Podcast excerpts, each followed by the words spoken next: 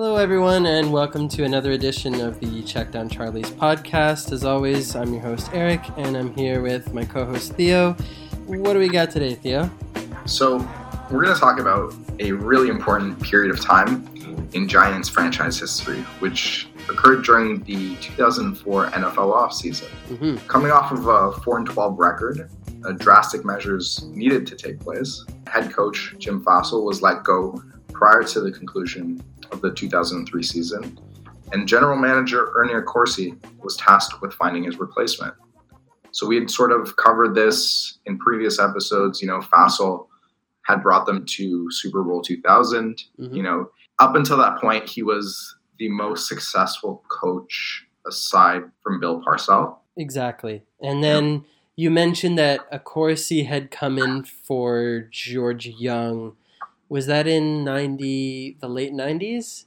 Yes, it was in it was in 1998. Right. But- Okay. Jim Fassel was already there at that point in time. So Right. not long after the search began, the Giants would eventually welcome Tom Coughlin, as we know, former Mhm. head coach of the Jacksonville Jaguars. The organization also held the fourth overall pick that year because of their poor performance in a draft heavily loaded at the quarterback position. So, as you know, the three top quarterback prospects poised to take the next step were Ben Roethlisberger, who was from the University of Miami of Ohio, Philip Rivers, quarterback of NC State, and Eli Manning, son of Archie Manning, New Orleans Saints great, Yep. famous for quarterbacking Ole Miss, and brother to Peyton Manning, who at the time in 2004 was just ripping it. You know, 2004 would actually end up being his MVP season, and it would just mark him as like the best quarterback the league has seen thus far. Yes. And Peyton Manning, best known for his work in the Papa John's commercials. and uh, what is it, State Farm? Yeah, some other insurance or whatever. You know, that's what he's most famous for. Most famous for that. So, for Corsi, having worked in many organizations that stress the importance of the quarterback position, he would target a quarterback early and would ultimately walk away with Eli Manning, the highest rated prospect of the three, even though they had the fourth pick. Pairing Eli with Coughlin would eventually lead to years of success for the G Men. Mhm. But before we look into the drama that took place that offseason, I think it would be best to start with the story by going back in time and examining the orchestrator himself, Ernie Accorsi. Remember how we had mentioned that after years of sucking, the Maras eventually reshaped the franchise by hiring general manager George Young? Yeah, that was after the first miracle at the Meadowlands. Yeah, so like it was at about 1979. Yeah. The Maras were feuding. They couldn't figure out what to do next. They ended up going to the commissioner and he recommended George Young, who was with the Miami Dolphins, I believe, at the time. Yeah, he was. Yeah. Young enjoyed a great run throughout the 1980s. Well, primarily because he was alongside Bill Parcells. hmm But after Parcells left the franchise, he couldn't replicate similar success throughout the 1990s. So his first big mistake was hiring Ray Handley as Parcells' replacement. So we had talked about that after Parcells retired. The franchise was sort of in an influx. Parcells had retired without giving a long extended notice. Mhm. And, you know, it was very possible at one point in time that Bill Belichick could have been the head coach of the Giants Yes. but even George Young didn't really like him. You know, he didn't really see him as a fit to lead the Giants. Young not only had an unsuccessful time with Ray Handley, Mhm. but he appeared to have a rocky relationship with the following hire, which was Dan Reeves, hmm both of whom wanted more control over the roster. So, aside from issues with head coaches, George Young started to struggle building a roster during the transitional time of the NFL, which was the 1990s. The 90s marked a new era of free agency, which radically changed the way rosters were put together. So, unrestricted free agency began in 1993, and a salary cap was implemented later on in 1994. All of a sudden, you had a situation where teams that were really dominant, you know, you had like the classic dynasties, like the 49ers, they couldn't just stockpile talent anymore. Up until that point, the closest thing to free agency was this thing called Plan B, which started in 1989. The rule was that teams could protect their top 37 players on a roster, Jesus. and the remaining bunch would be subject to free agency. Oh my god. I mean, like we'd mentioned it before too, but like in the stories of Jeff Hostetler and Phil Simms, there are quite a few instances, or at least one for each of those guys, where I can remember them demanding a trade from the front office, and the front office was just like, no. You know, no, Not- no, we're keeping you. Like, there's nothing you can do. You signed the contract. So, wow. Basically, more than half of their roster Exactly, yeah. not becoming free agents. That's It's not to say that the bottom half, you know, after the 37, there wasn't a few gems that you could find, but the top 37 players, you know, you could build a dynasty off of that. oh yeah, for sure. What ended up happening was that there was a lawsuit held, and it was led by a New York Jets running back, Freeman McNeil. So Uh-huh. this is probably the most important thing a Jets player has done in Most impact he's had on the NFL. for the last like 50 years. and was filed alongside seven other players against Plan B. And a Mhm. federal jury ruled that in 1992 it violated antitrust laws. This prompted team owners and the NFLPA to come to some sort of negotiation. hmm In 1993, they had agreed to free agency in exchange for a salary cap to maintain competitive balance, Right. which is fair, right? To a certain extent, you can argue the pros and cons of both. I'd say in a sport like soccer, there is no salary cap hmm you know you have a, a larger pool of teams but in a situation like the nfl if there is no salary cap you know jerry jones is dominating the league each and every year Right. Exactly. I agree. When when it's What more hap- of a world game, like in soccer, you don't necessarily need a salary cap. But yeah, NFL is pretty specific on a world scale. You know, it's all American teams, so it makes sense. what would a team like jacksonville do that doesn't attract as many crowds as the dallas cowboys right Yeah, I don't know. in the nfl there's only 32 teams and there's a stress on parity there's a stress on being able to renew your franchise each and every year to win the big one hmm in the sport like soccer, it's just there are teams that are just generally small, and their goal is not to win the trophy; it's to finish within a certain area of the league table. Right. Right. Exactly. Fifth or sixth could be a goal each and every year, And there are financial incentives for that in terms of, you know, actual incentives from the league and then TV contracts and yada, yada, yada. There's like a sort of floor and ceiling that certain soccer teams just have to reach for each and every year Yeah. because of the of their team. You know. Exactly. off of that, Reggie White ends up becoming the first time big free agent signing, signing a four year, $17 million contract with the Packers. You ever hear the story about that? Like why the Packers believe Reggie White ended up signing for them? Didn't it come to him in a dream or something? What happened was Reggie White was a really religious man, and Mike Holmgren ended up calling Reggie White and saying that this was God and needed to come to the Packers. which I believe, you know, it's all tongue in cheek. It's all it's sort of a joke, but you know, yeah. I feel like it's the story that we are made to believe. I mean, that's fair. Uh, it does make for a nice story. And then uh, Reggie White would actually go on to win the Super Bowl with the Packers later on. If you look at that game, I forget even the tackle that he played against in that Super Bowl, but apparently he was a huge had a huge impact in that game. So they were actually the ones. I think Parcells was the coach of the Patriots at that point too, that lost to Reggie White and the Packers in the Super Bowl. Yes, he was, There you go. which goes to show you how good Parcells is of a coach, where he can bring. You know, at the time the Patriots were no dynasty like they were in the 2000s. exactly. As we had said, free agency starts in '93. hmm salary cap comes in in 1994. So that same year, George Young offers a man named Ernie Accorsi the job of assistant general manager. Accorsi was currently working in baseball, actually. He wasn't even in the NFL anymore with the Baltimore Orioles, but he had a lot of experience working in the NFL. So hmm he previously worked under Young and the assistant, Harry Hulmes.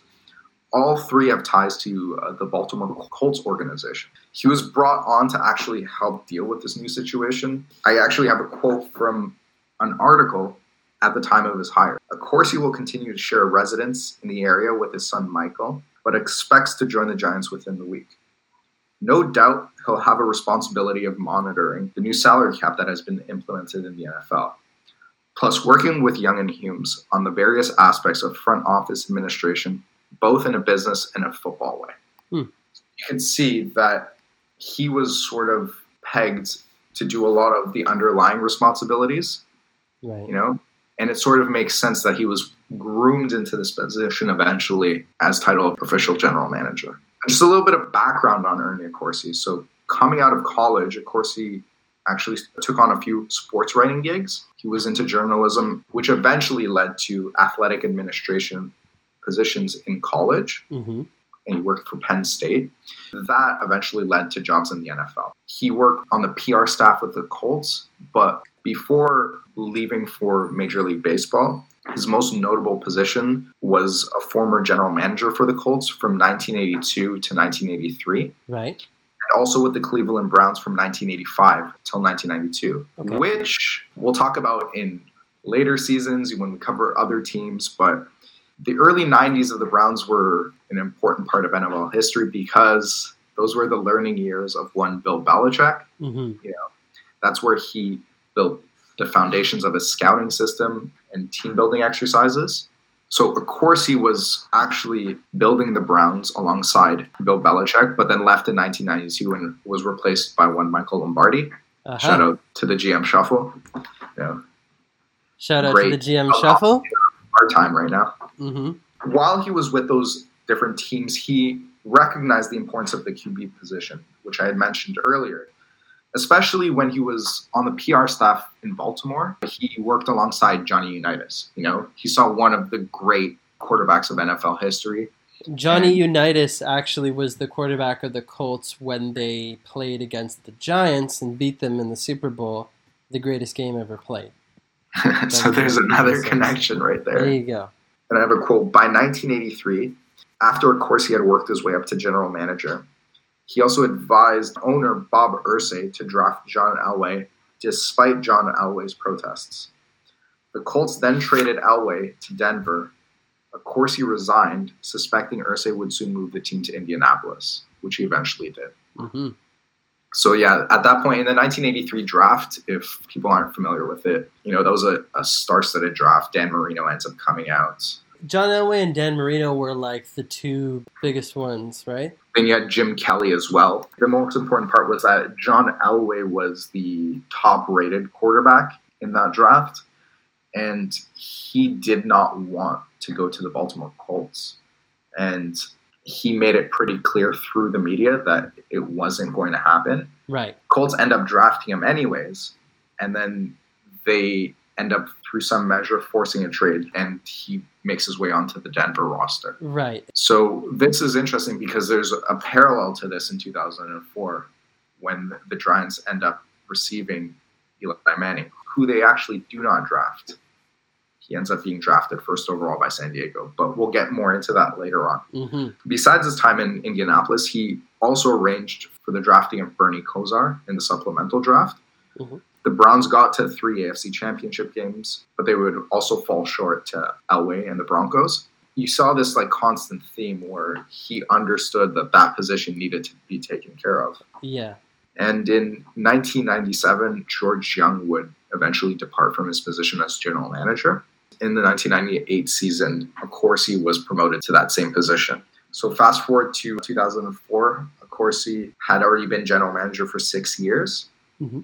and he has to fill a vacancy left by Jim Fassel. His first phone call actually does go to Tom Coughlin. He recognized him for his disciplinarian attitude, appreciated his coaching style, hmm so he interviewed a few other candidates, one of whom was Nick Saban. They quickly offered Coughlin the job as soon as Nick Saban declined further pursuit. hmm So Coughlin was 57 at the time of hire, which is sort of insane because I've just come to realize how old he actually is right now. And Yeah. it's so interesting because like his greatest success has been with the Giants and it's that much later in life that he's that much older and that's when he starts the highlight of his NFL career. Right, exactly. I mean, yeah, you peak pretty late as a head coach. The hiring of, let's say, like a Sean McVay is the one example that I can think of where he's like 34 years old. I mean, that doesn't necessarily happen as much in the NFL. NFL is very much, you know, a meritocracy in that you need to take your lumps and pay your dues and kind of work your way up through, you know, being a position coach to working in front offices uh, in other positions before you're actually trusted to become a head coach. Um, and that day may never come actually. Exactly. That you become, they get pegged for a head coaching position, you know? right. So yeah, the Giants had also interviewed a few notable candidates, which was Romeo Crennel, Charlie Weis, and Rams defensive coordinator Lovie Smith, Hmm. all of whom have had a pretty big impact in the NFL. There you go. And Romeo Crennel is still the well, currently the interim head coach of the Houston Texans after they fired Bill O'Brien this year. So Coughlin ends up signing a four-year, $11 million contract. At the time of his hire, he says, It is a tremendous challenge, and I'm looking forward to working with these players and reestablishing the New York Giants tradition of physically controlling the line of scrimmage. We want to win the battle at the line of scrimmage, eliminate the disease of turnovers, Oh boy. And control field position on special teams. Does that sound like Coughlin, or does that sound like Bill Parcells? I mean, you can definitely tell where he got his ideas from. I mean, all those guys came up around Parcells, so I'm not surprised at all that there are some parallels there. working with Parcells as a wide receiver coach, you know, being sort of groomed in that system, the importance of not beating yourself, you can tell is a first priority hmm for Tom Coughlin. Wellington Mara says at the time of the hire, Tom Coughlin is the right person for the job. He has experience as a successful head coach at the college and NFL levels, and he's going to bring an intensity and focus and a commitment to winning that we need and want. We stayed true to a process, and we felt we could produce the kind of head coach we need, and it did. Coughlin's downfall in Jacksonville actually came after him steadily losing during three consecutive seasons, which was largely attributed to him being the head coach and the general manager as well.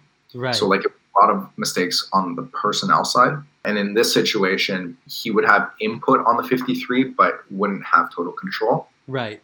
And it goes Total- back to that same discussion that we had earlier. Can somebody reasonably be expected to be the head coach and the GM of a franchise? Like, it's a lot to put on somebody's plate. Exactly. And, you know, Coughlin, I guess, just wasn't meant to do both. Some coaches like Belichick and Parcells are much better at it. Sure. but he did have say. Of course, he says at the time of his hire, he goes, Tom Coughlin is a man we wanted 11 years ago, and he is a man we wanted now. Aside from his family, Tom has one interest winning. What he means by the 11 years is that at the time of them hiring Dan Reeves, Coughlin was actually the priority, hmm but he was at Boston College and didn't want to leave for the NFL. hmm Times just overlapped, and he eventually did go to the NFL, but it was with the Jacksonville Jaguars. You know, and at that time, the Giants didn't have a vacancy, and now it sort of just like fit right in perfectly. Right. Yeah. So now the Giants have their leader, they have their head coach all secured, and now we move on to the draft portion of the offseason. Much like how John Elway did not want to be drafted by the Baltimore Colts in 1983, projected first overall pick Eli Manning had his reservations about the team holding the top spot. The San Diego Chargers were a potential quicksand situation, and it was known beforehand how he very much did not want to be drafted by them. hmm We'll leave this episode at that right now, and we'll get into it in further detail on the next episode of Check Down Charlie's. Sounds good. Thanks for listening to the Check Down Charlie's podcast. Check us out on YouTube, Spotify, iTunes, and Podbean. Don't forget to follow us at CheckDCharlies on Twitter and at CheckDownCharlies on Instagram. Like, comment, and subscribe on all platforms, and don't forget to leave us a review. Until next time, thanks for tuning in.